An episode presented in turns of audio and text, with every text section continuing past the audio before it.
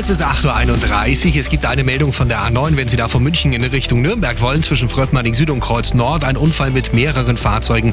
Die Standspur ist blockiert, da wird ihr ein bisschen aufpassen. Ansonsten haben wir den üblichen Berufsverkehr auf dem Autobahnring und auch in München auf dem mittleren Ring. Das sind die aktuellsten Blitzer in München und der Region. Stadtauswärts